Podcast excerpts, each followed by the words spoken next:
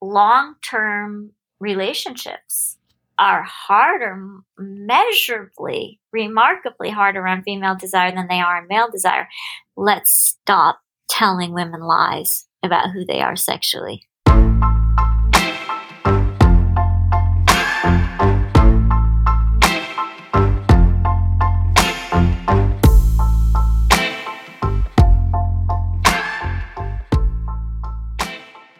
Wow.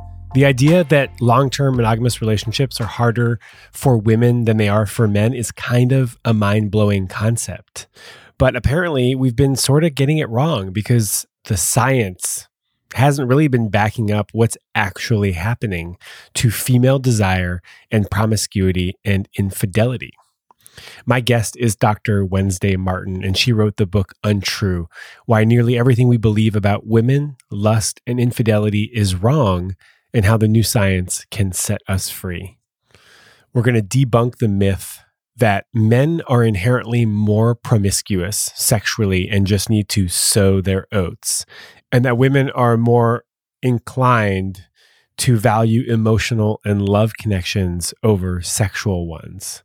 We're also going to talk about what do you do when you no longer have the desire to sleep with your partner and it's only been two or three years and you don't feel like stepping out of your relationship or opening it up. This is a mind blowing episode. And I am so grateful that we get to have this discourse and shed more light on female sexuality, promiscuity, and desire. My name is Sean Galanos, and this is The Love Drive.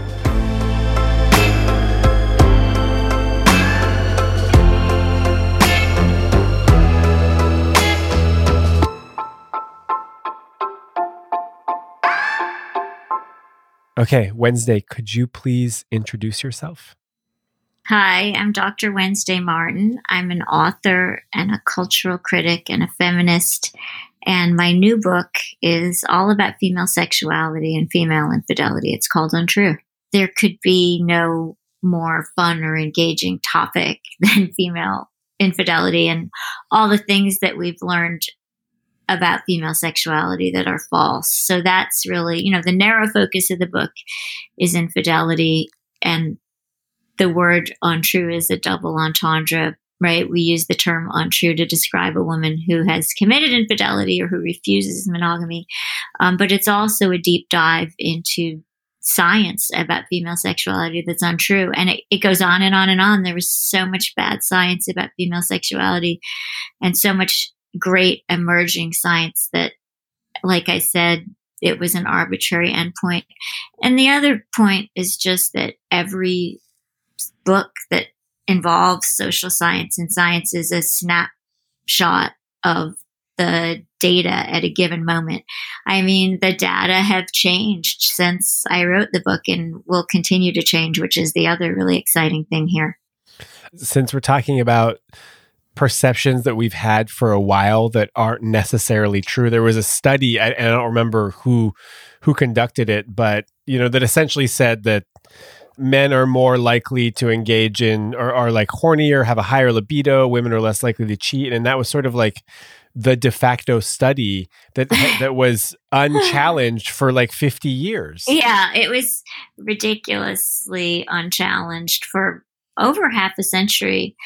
I think you're referring to Angus Bateman's study on fruit flies, which in 1948 uh, an English geneticist named Angus Bateman decided to have a look at fruit fly rates of reproductive success. And he sort of gave fruit flies um, some funny um, genetic markers that would be easy to recognize. Uh, and then he had them uh, reproduce. And he said that the result of his study was the discovery that males benefit from mating multiply, from having sex with more than one other fruit fly, and that females only benefit from mating once, and after that, um, it's of no benefit to them to to mate. They just they do well if they don't mate multiply. And this set in motion an entire idea. Darwin had set the groundwork um, almost a century earlier by saying that males of most species are like pugnacious and assertive and courageous, and females are sort of passive and um, choosy and coy when it comes to reproducing and to mating. And so Darwin had set this presumption up. And then Bateman came along with his fruit flies, and people said, well, Darwin said it. And Bateman found that among fruit flies, um, this is the way it is. So let's just basically generalize this to all species, including human beings, and assume the obvious, which is that men are horn dogs and women are chaste and relatively chaste and uh, choosy and coy. And people said, and you know, naturally that just makes sense because there are so many randy sperm and there's just this one precious egg. And females become pregnant if they're mammals and gestate and lactate. So this is the natural order of things. However, the inconvenient truth, if you will, is that Bateman was wrong. And his study was uh, revisited in 19, uh, sorry, in 2013 by a biologist named Patricia Gowaty in her lab at UCLA. She tried to replicate the experiment and she said, You guys, we've been basing all our assumptions about human male and female sexuality on this study that nobody bothered to try to replicate for over half a decade. And now we see what we have seen that field scientists have observed and people who study human sexuality have observed, which is that females do benefit from mating multiply. Females do mate promiscuously and women do enjoy sex with more than one partner. Can you believe that it took so long to undo the science about such an obvious untruth about women that we like sex less and that we're sort of naturally or inherently less promiscuous if you want to use the term that's used in science uh, than men. It, it it's astonishing. But yes, we're talking about fruit flies and, and a study from 1948 upon which we built a world of incorrect assumptions about who men and women are. And I can imagine that that is actually damaging, right? Because there's this idea that yeah, we're born a certain way, but also we are then socialized a certain way. And so if we keep hearing this message that men are more promiscuous, they have more sex, women women aren't as interested into they're more interested in emotional connection and love connection then you it's almost like you're being gaslighted by society yeah that's a great way to look at it that science has been complicit in gaslighting uh, men and women alike, or people who identify as male and female alike. I always like to say that when there's bad science about female sexuality, there's also bad science about male sexuality. It affects all of us. When we say that women are somehow um, more naturally focused on emotional connection and on, you know, finding one mate and being happy with one mate, and that it stems from nature and biology. We're not just uh, misrepresenting women, we're also misrepresenting men and suggesting that they're more inherently promiscuous, that they don't seek emotional connection, um, that they don't want to be in and and thrive in relationships that they're you know that they're just wired to blow it up. Um, men don't like to be profiled like that either. Plenty of men want emotional connection. Plenty of women want orgasms. And we've got to stop. It's way past time to stop with these really reductive misrepresentations of men and women alike. So that's the exciting thing about the science is that, you know, where we used to think, for just a quick example, all these female field scientists went out and they observed mammals of many species and human females. And they said, well, in some contexts, you know, human females are polyandrous. You know, they have more than one husband, for example, in some regions of the world. Um, in some regions of the world, like in northern Namibia among the Himba, women are married, but they also have children by their lovers, and nobody bats an eye.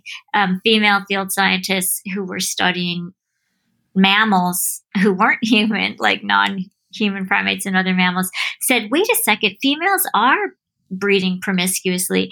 They're copulating with one male after another, often in rapid succession. We have to revisit this narrative that because they're the ones who become pregnant, they're somehow more choosy and less sexual.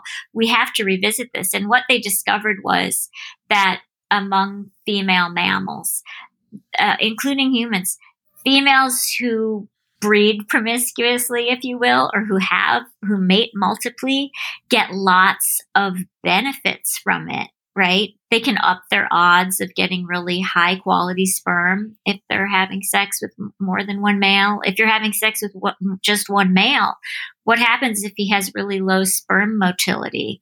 Um, what happens if he just has poor quality sperm? But if you're mating multiply in your female, you're upping your odds that you'll get higher sperm quality you're upping your odds that you will have that just right genetic difference from your mate that is called heterozygosity and that that creates a really robust pregnancy and a really robust offspring. So if you're mating multiply, you're upping your chances of that.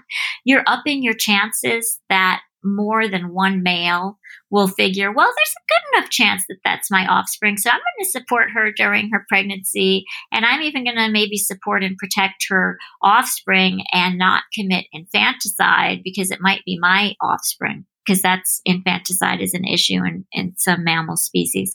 And finally, the promiscuously breeding female, we now know a lot of evolutionary biologists are telling us, um, depletes the sperm of the, of multiple males, and the sperm depletion means there's less sperm for her female rivals. So the picture that starts to emerge is that in our evolutionary prehistory, it made a lot of sense for us as females to mate multiply, probably you know, conferred more benefits to us than it confers to males. Because if you're a male and you're breeding multiply in many species, do you know how hard it is to impregnate a female? It doesn't just happen.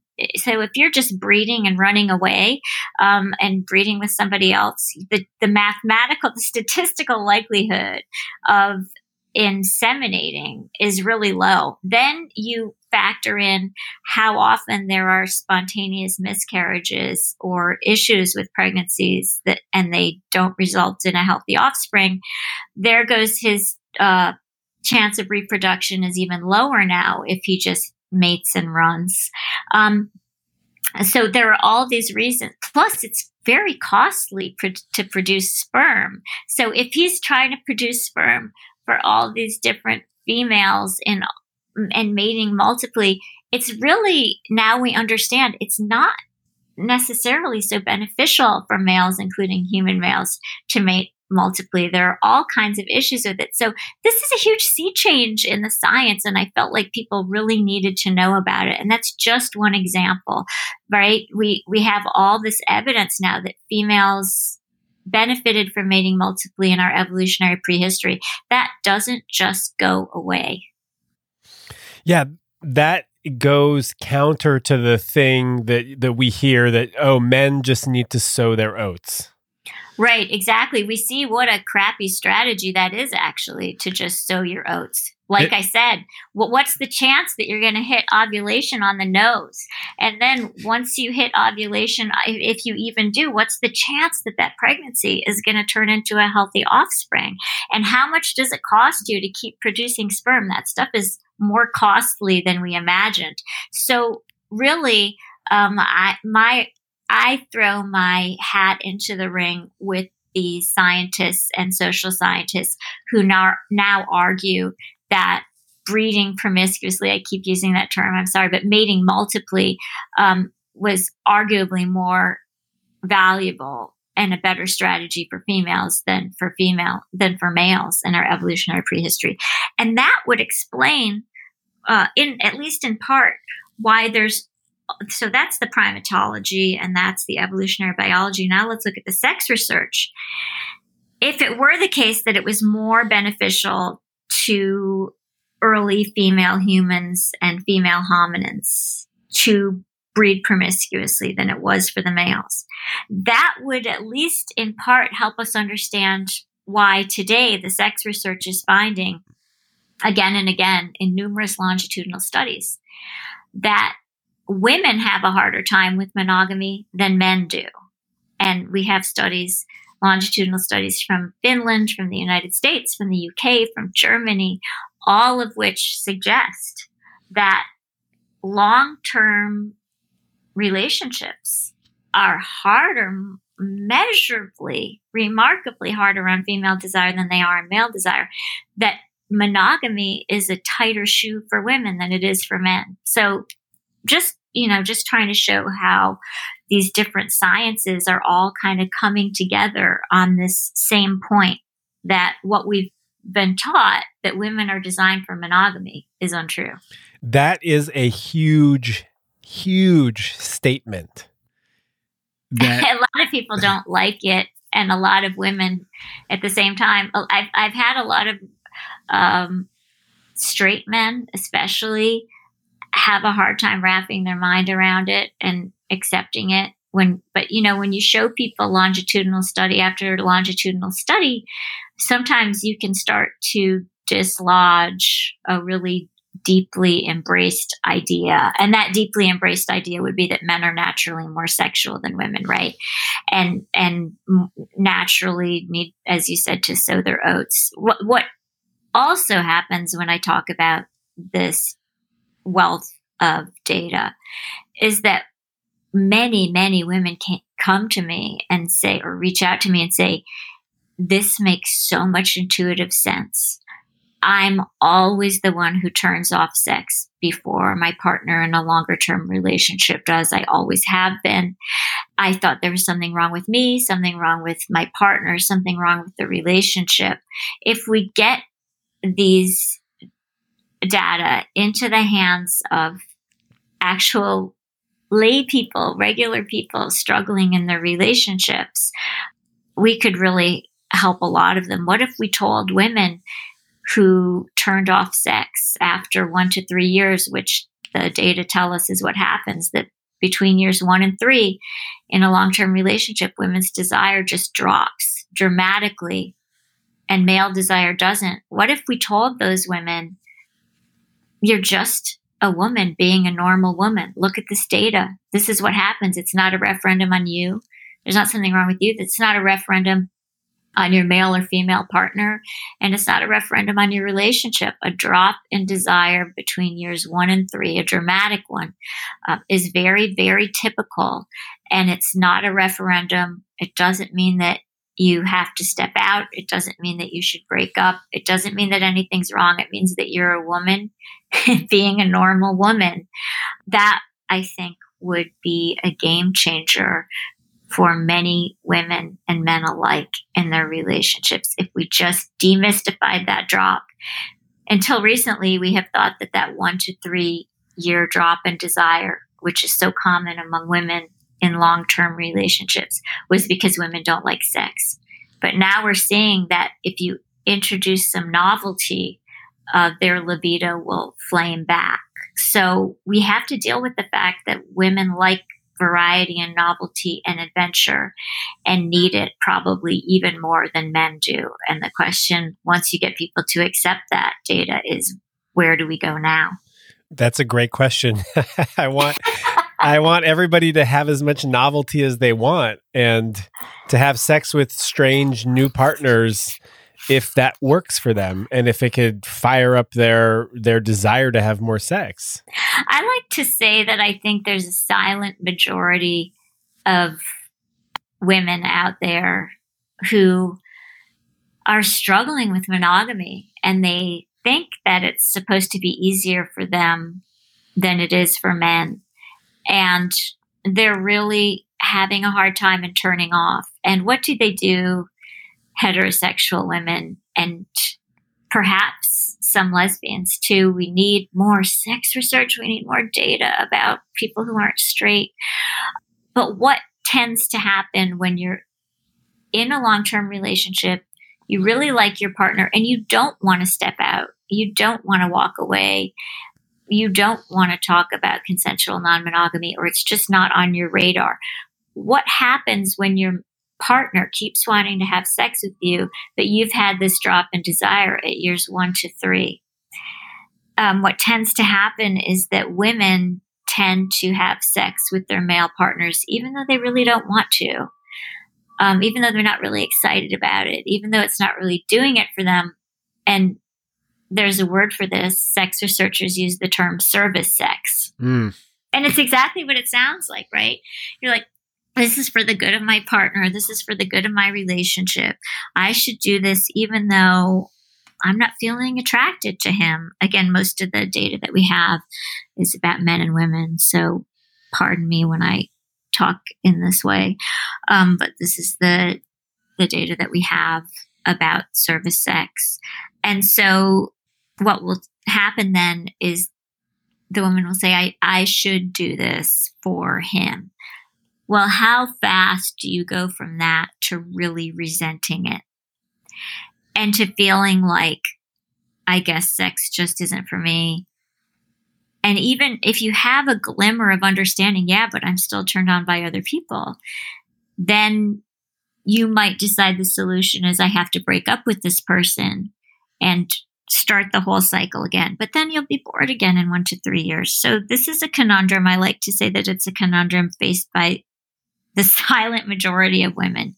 And we just need to get information into their hands and into the, ha- the hands of their partners. Um, that there's nothing unusual here, and yeah, what what to do next, and that you know there are a range of solutions. Some people, for some people, novelty will mean seeking out a partner consensually or without disclosing it. Um, for some people, it will mean just trying to bring novelty into their long term relationship while remaining monogamous and getting creative about that. Some people might not know this about me, but I used to, I, I did a stint as an erotic masseur in San Francisco. Oh, wow. I did not know that, John. a lot of people don't know that, including probably my parents, but maybe now they, they well, now, they, now they now might they know. know mom, dad, now you know. Now you know. um, and I built up quite uh, like a full practice of providing erotic massage to women. I am not the least bit surprised. Uh, because of me or just because of this there's a there's a market out there for because this. Because women want and need variety and novelty and adventure. And if they can avail themselves of transactional sex, I do not doubt that that seems like and is a great solution for many women facing the monogamy conundrum. And most of my clients were in either sexless or unhappy relationships. Aha. And they were saying, maybe um, and this is what Dr. Alicia Walker, a sex researcher whose work I really love, has found in her studies of women who use Ashley Madison or who go online in other ways to augment the sex that they are having in their marriages but aren't happy with, or sex they're not getting in their marriages, but they're otherwise happy with their marriages. They don't want to end them. And they use infidelity, if we want to call it that, as a workaround strategy. They're telling Dr. Walker, it's not that I don't love my partner or my spouse. I do. Mm-hmm. I love our life together. I love that we're raising kids together. All these things are good, but my marriage is sexually unsatisfying or sexless. So I have this workaround strategy. So for some women, it might be Ashley Madison. For some women, it might be consensual non monogamy. For some women, it might be transactional sex. And that's where Sean comes in with his with his great hands apparently. That's where sean came came in came in. Right okay that was in the past. Yeah. so so these women would come to you and uh, eventually i'm sure it was like a very therapeutic relationship so eventually they were telling you that this was an outlet for them? Usually during the intake conversation they would share i would ask them why they were interested in this type of sensual massage and they would they would share with me like oh i've been married forever and we just don't have sex anymore. Right because maybe they just said uh, you know what? I'm not even doing service sex anymore. Like, yeah. I'm done with the service sex and i need a solution. And you know i think we need to get that out into mainstream discourse more too. Women can't go without sex forever any more than men can, although there are some people who are asexual and that's going to be okay for them. Um, but, you know, one of the other big myths about male and female sexuality is that men have stronger libidos than women do. And female researchers have revisited this recently. Somebody named Rosemary Basson, a sex researcher, came up with this idea that perhaps we were just not looking at sexual desire and libido in the right way. And she realized that there is more than one desire style. One desire style is spontaneous desire. You know, when you're just sitting there and then out of the clear blue sky, you think, wow, I'd like to have sex, right? Mm-hmm. It just, the desire just comes upon you. But Rosemary Basson discovered that there was another desire style, and she called it triggered or responsive desire. And that's when you're not thinking about sex or interested in having sex, but maybe somebody touches your arm or somebody gives you a really lustful glance on the street. Or maybe you start fooling around with somebody, then suddenly your desire gets lit, if you will. And she called that triggered or responsive desire. And she said, Hey, everybody, if we measure triggered or responsive desire, there's not this huge gap between the male and the female libido. Sure, if we measure only spontaneous desire, men seem very highly sexed compared to women. But if we look at these other measures, things really even out. Uh, then in 2014, Meredith Chivers uh, did some experiments in her lab Queen's University in Kingston, Ontario. And she had men and women alike rate their responses to pornography. And she found that they reported nearly identical levels of arousal.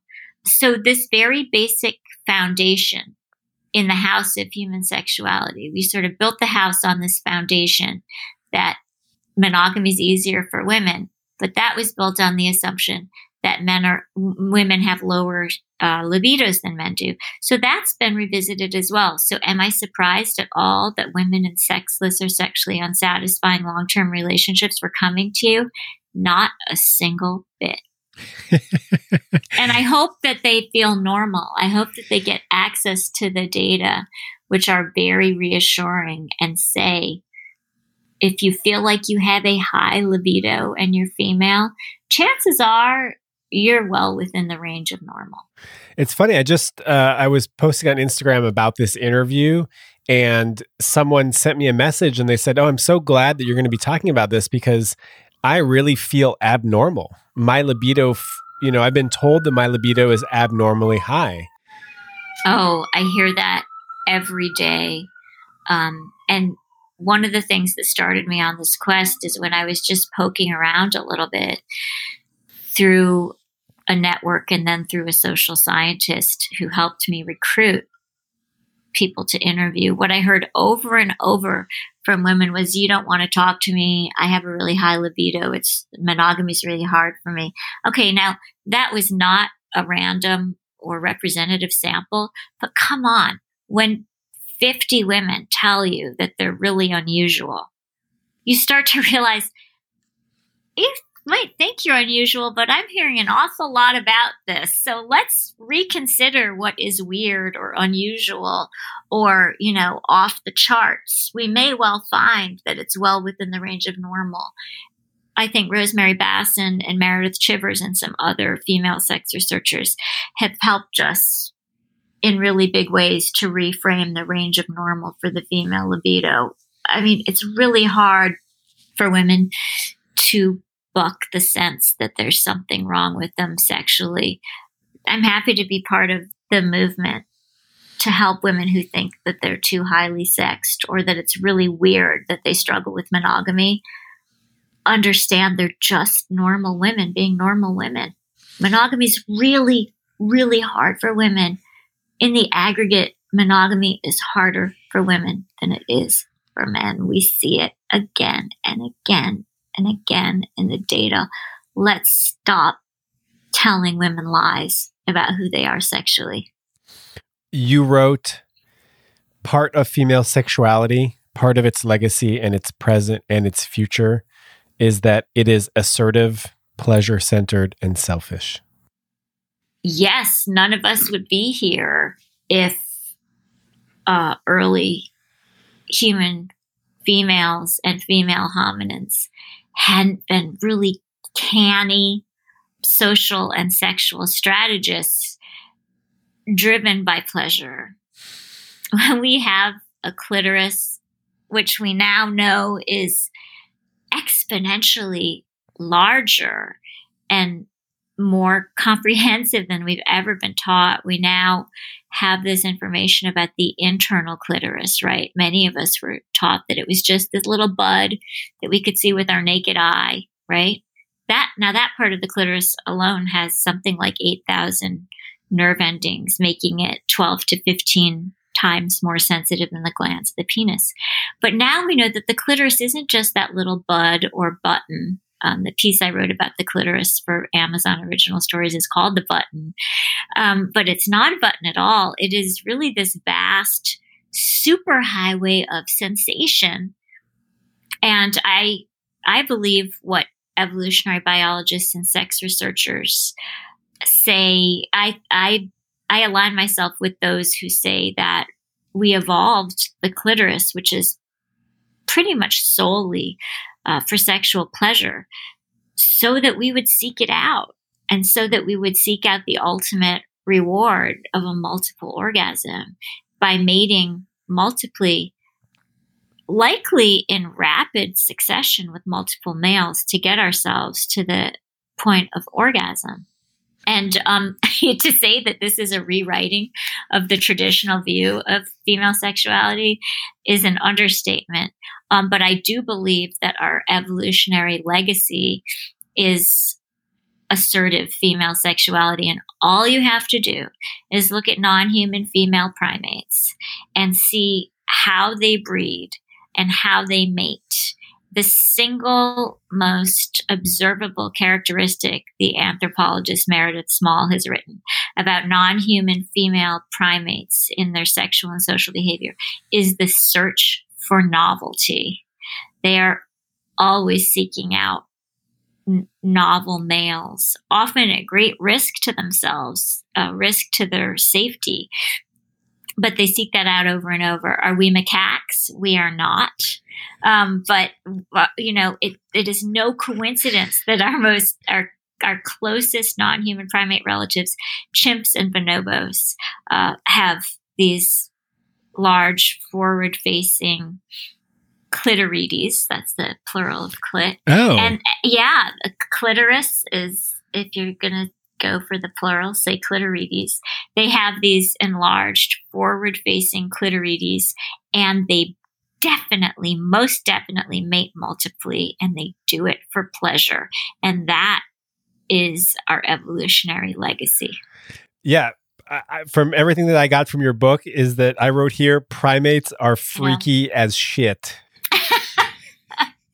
I think that when we get to the point, if we get to the point where women have equally high rates of political participation as men do, if we close the wage gap as we've closed the education gap in the industrialized West, we will see women behaving a lot like women do in radically egalitarian settings, like traditional hunter gatherers, uh, where women are free to pursue uh, sexual pleasure, not necessarily monogamously. And they do among a lot of traditional hunter gatherer societies, which many anthropologists believe provide a kind of time capsule into how we lived during the Pleistocene and what our evolutionary prehistory is, we see that there's a lot of gender equality and there's a lot of parity. These are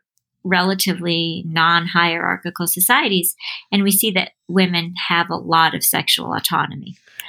Cooperative breeding that's a really important word for everybody to know about. It's a really important development in anthropology and evolutionary biology over the last couple of decades. We used to believe that we evolved in a heterosexual dyad, that, you know, we lived in caves and and males brought food for females who were in there with the baby and in the kitchen, in the kitchen, in the cave kitchen, in the ho- in, inside the home where women belong. That's exactly right. Anthropology was really complicit in perpetuating the narrative that there was something natural about the 1950s arrangement in the suburbs after World War II, that men belonged in the big outside world and women belonged in the home and that it was natural. Anthropology was really complicit in perpetuating that untrue belief. There's an anthropologist named Irv, Irven DeVore who came up with an idea called the man the hunter hypothesis, and some anthropologists believe in it to this day. But what most anthropologists now believe is because there's a preponderance of evidence about it, is that we evolved as cooperative breeders. We didn't evolve in a monogamous pair bonded dyad, although some of us really like that and we can be good at that. But that what's much more likely is that we evolved living in these kind of rangy bands in which we raised our offspring cooperatively and also mated cooperatively, right? Had sex cooperatively, mated multiply, and raised our offspring cooperatively. And you can see how that would work. If you're mating multiply, many people feel invested in the well being um, of the offspring, figuring it might be mine. And um, we also had in cooperative breeding, the record seems to suggest, and current science and data suggest that women helped each other nurse their babies and raise their offspring, and that children played a pretty big role in child rearing as well. We see that in a lot of um, cultures around the world. So the way that we're doing parenting and sex now in a monogamous heterosexual dyad is new and it is a complete aberration in the long human calendar of cooperative breeding and egalitarianism. I like to say that inequality is also an aberration in the very long human calendar as well. And it leaves women like Annika at home, isolated in a suburb, raising children with no friends and no colleagues, while her husband is ha- is having an affair with somebody in the city, has plenty of social connections, has status from his job, has basically everything that somebody needs to thrive.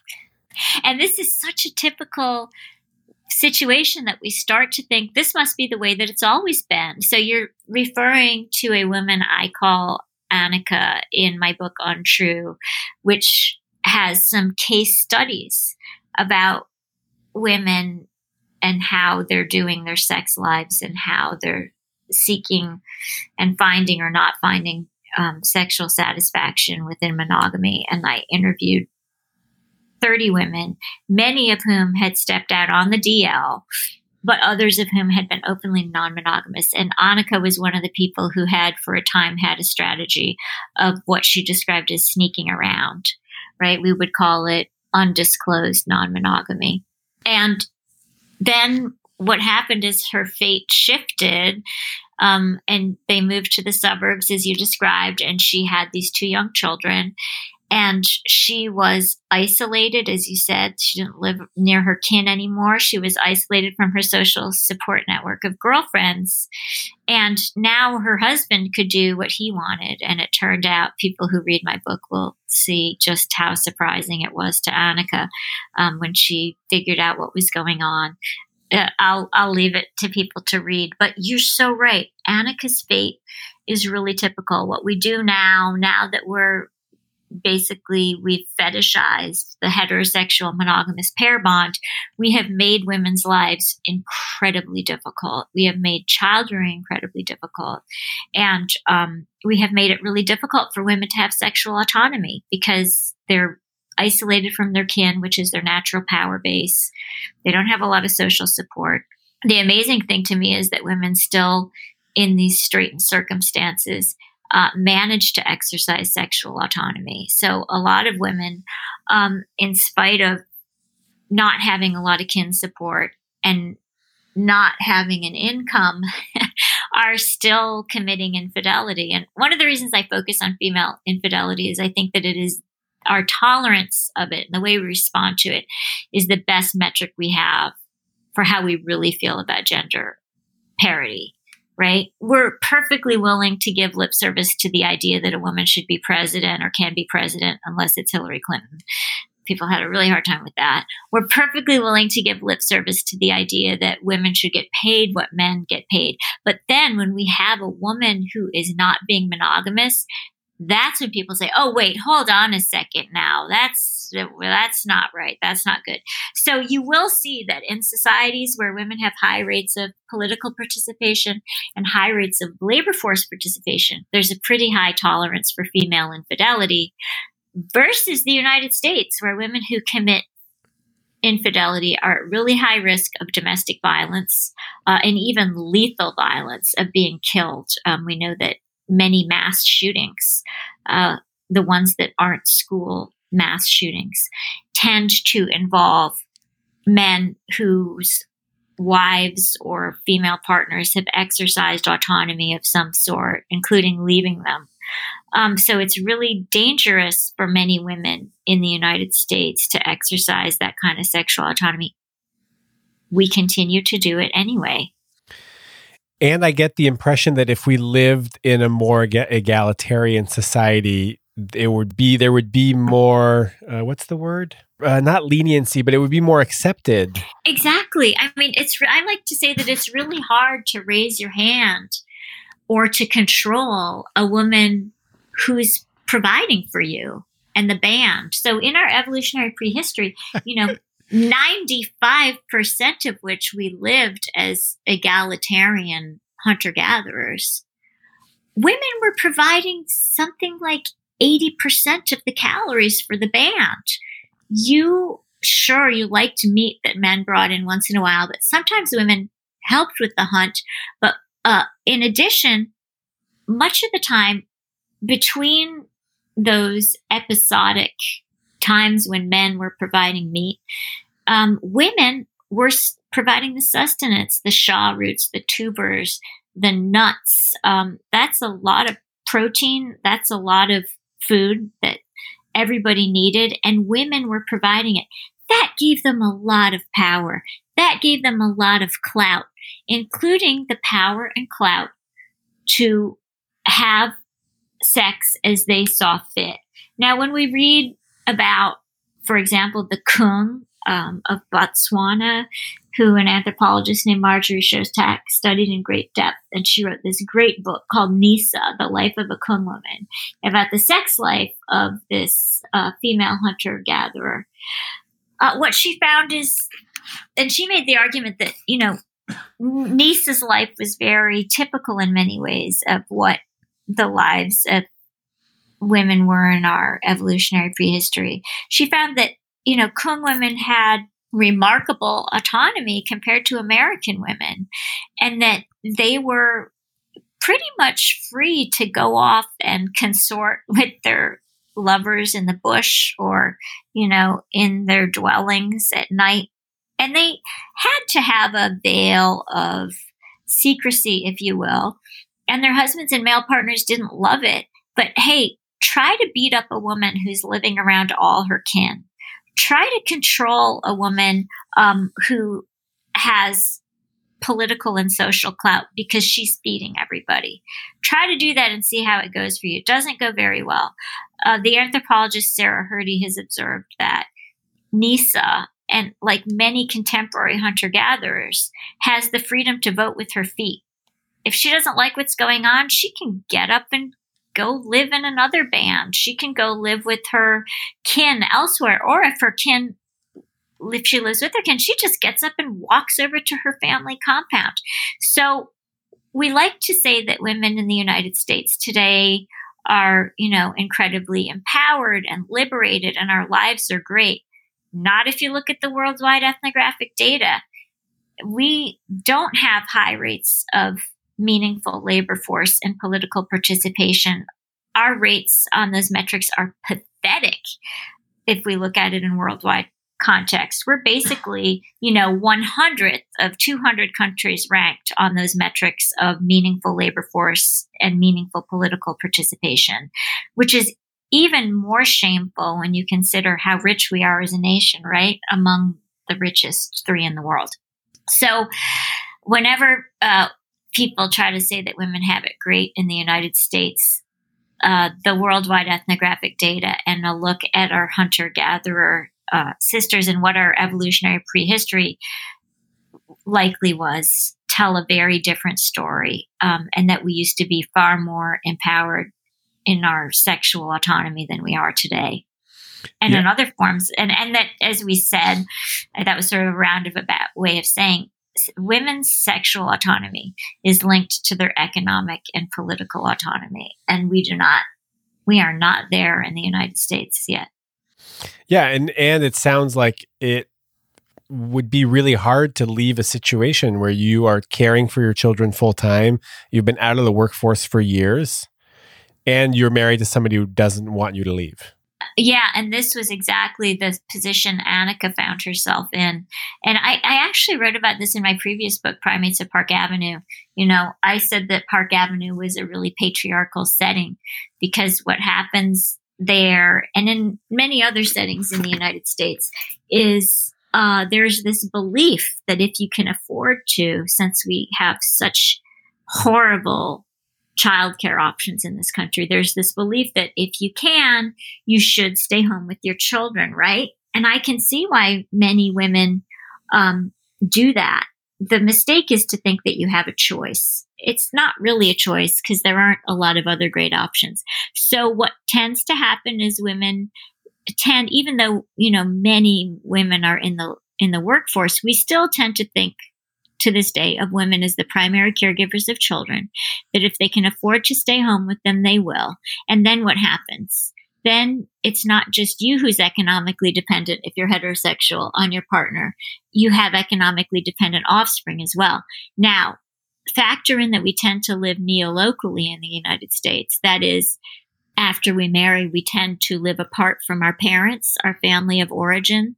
Now, our parents might drive us crazy, but if you're female, your family, your kin is your power base. It always has been, and it remains that across the world. So we take women away from their natural power base, which is their kin. We take them out of the labor force, right? Because there's no good on site daycare in most instances. You know, then we give them dependent offspring are you kidding? Do you really think these women have any form of autonomy, let alone sexual autonomy? Um, they don't. And the stakes will be very, very high if they get caught trying to exercise sexual autonomy. Fortunately, many women will not be beaten for it or shot and killed for it, um, but which happens far, far too often in the United States. But they could be divorced for it and just lose everything economically, right? Think how much easier it is for the heterosexual man who's out there in the workforce, meeting people every day, making all the money while they have children who are too young to be in school full time. Um, there will be very few consequences, except that his wife will be mad at him and people might scorn him. But he won't have the same economic consequences uh, unless he lives in a communal property state like California. Um, but you know, the consequences will be much less dire for him. He can consider this. This starts to seem like a not terrible idea, depending on how he feels about monogamy. It starts to seem like a risk worth taking um, if you don't have financial skin in the game, if you're the one earning all the money. Meanwhile, for an economically dependent heterosexual woman, it could be a catastrophe for her to exercise sexual autonomy. So there's a really big uh, gulf in experience right there, a very big gulf in gendered experience about sexual autonomy. People don't really want to look at it or acknowledge that it's there, but it's glaring. And now we are looking at it, which is amazing. And it also appears to me, uh, and it seems like polyamorous and experts who work with them are are tending to agree that polyamorous relationships are are most often driven by women. Yeah, isn't that going to come as a surprise to a lot of people, but not to experts and not to poly people themselves. I mean, of course, there are many polyamorous arrangements out there that men initiated. Um, but what experts told me, including my friend Misha Lin, who is the um, co founder and past president of Open Love New York, or Dr. David Ley, a psychologist who has studied consensually non monogamous relationships, mostly among heterosexuals. They, they say that many times, you know, the people coming in to therapy to say, I need a change, I need us to open things up, uh, are female. You know, there's a joke among swingers that men might initiate it, but that when they get their heterosexual female partners into swinging, there's a saying, it's hard to get the genie to go back into her bottle mm. uh, because women just really take to it. We need more data and more numbers and, and more studies. But what we know is that it is very hard to, to get into these subcultures for good reason. They're very protective of their privacy because they've been so stigmatized.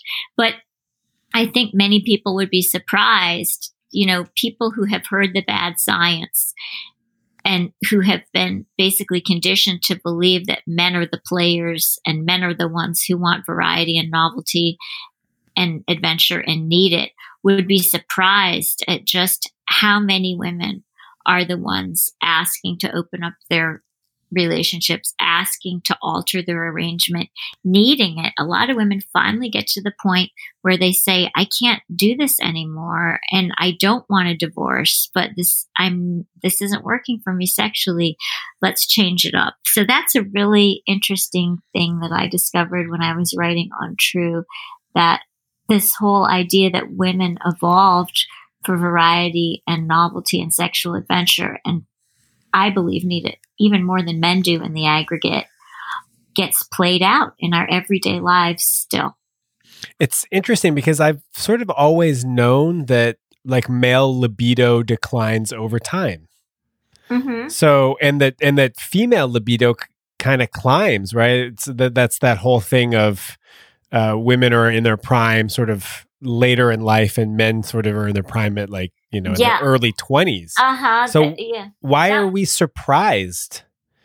I don't know. I, I mean, I think again, back to bad science. You know, science is so persuasive, but it's so subject to cultural mediation and influence. Uh, but we have to remember, we just tend to believe what scientists and social scientists tell us. And so we're surprised again and again basically because this foundation got built in the mid 19th century and we've been building a house on this foundation ever since. Um, there's contradictory data about when men versus women reach their sexual peak.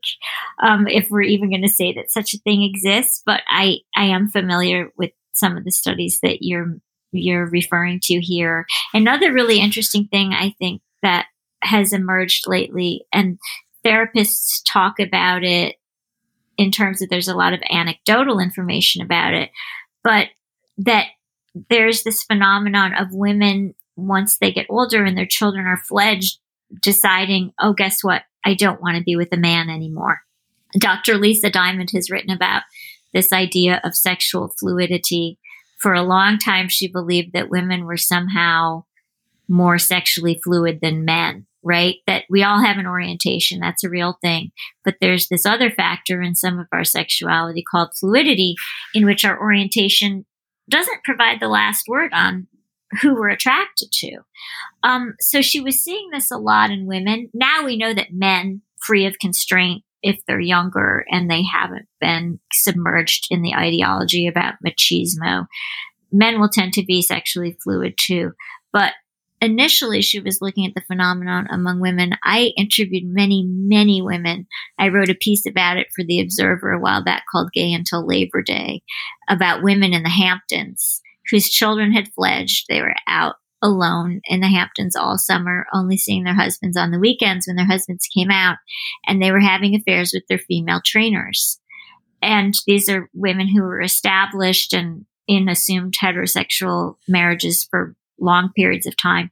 And I asked sex researchers about it, and they said, Are you kidding? We're not surprised by that at all. Female sexual fluidity is a thing. And in the women that I was looking at, it tended to be happening later in life. So back to your point about, you know, if we studied the female libido, if we cared about it, we would be very surprised by what we found. Um, I think that phenomenon could be categorized in that way. And that seems to cement the idea that, you know, they did the study of women 25 to 29 were just as likely to engage in group sex but twice as likely than men to have visited sex parties, swinger parties, BDSM stuff, dungeons. Yeah, I love that finding. And also that women 18 to 29 outpace their male peers in infidelity. So here's the question that you have to ask yourself. First of all, old science would have said this. Oh, well, of course. That's just because men are more sexual and they want female partners in their 20s. Now, through the lens of a less biased science, we can approach the data as data and say, let's consider that women are doing this because they want to, right? Like it's so obvious. So women to eight, 18 to 29 are committing, are, are, are um, having extra pair sex more than men 18 to 29. And as you said, they're twice as likely to be sexually adventurous in the ways that you described. The question is, oh, does that all change? Do women just become less sexually adventurous naturally as they age? Or are the institutions of marriage and motherhood impacting this? But do we have this kind of flame within ourselves of being sexual adventuresses and it gets extinguished or it gets reformed. And I think that's a lot more likely than people asserting that like, oh yeah, this is all driven because men like women in their 20s. Give me a break. Mm. Like why are we why would we assert that female sexual behavior is driven by male desire? It's so tired it's tired and and I'm curious. And in act, it's bad science. Is what it is. I love that. You get, got you're getting like a little fired up about bad science. I do get fired up about viewing female sexuality through the lens of male desire. Enough already. Yeah. Female sexuality is its own thing. It's its own force to be reckoned with. Stop refracting it through the lens always of what heterosexual men want I mean, I feel like this is a really powerful place to end the interview. okay, you know what? I think we found our natural end point here. You know what? I would just want to say one other thing, and you can use this as where if you want. But here's what I want to say I don't think that men and women are naturally any one way sexually at all. That is a myth what anthropology teaches us and what I love about anthropology is it helps us understand we evolved as really flexible sexual and social strategists. It's the reason our species is here today. And it's the reason that we have so many different varied preferences. And it's the reason that some of us can really thrive in monogamy and find it great. And the reason that some of us really, really struggle with it. Um, so there's not any one right way at all. It's just that what we know from science is that being sexually excited by the same person over and over and over uh, for years and decades at a time, as we would be required to with lifelong technical monogamy, doesn't conform to any known scientific model we have about how we habituate to a stimulus over time or become desensitized to excitement over time. So, you know, those are sort of the conceptual points around which women will have to make their own decisions about what works for them, what is safe for them to ask for. Because as we discussed, for some women, it will literally be unsafe to uh, ask for anything other than monogamy. Other women are going to be privileged enough that they get to act on their evolved appetites for adventure and variety and novelty. Um, but putting women in a cage and locking the key by saying that women are more naturally monogamous, that's an idea whose time has come. Good riddance. And thank you for all oh, of sure. your all of your work to to get rid of that idea. Thank you, Sean. Thanks for having me on and having a conversation. I think a lot of men and women and people who identify as neither will really benefit when they dig into the newer science and social science about who we are sexually, which tells us a lot about who we are um, more generally. So, thank you so much for helping fuel the fire.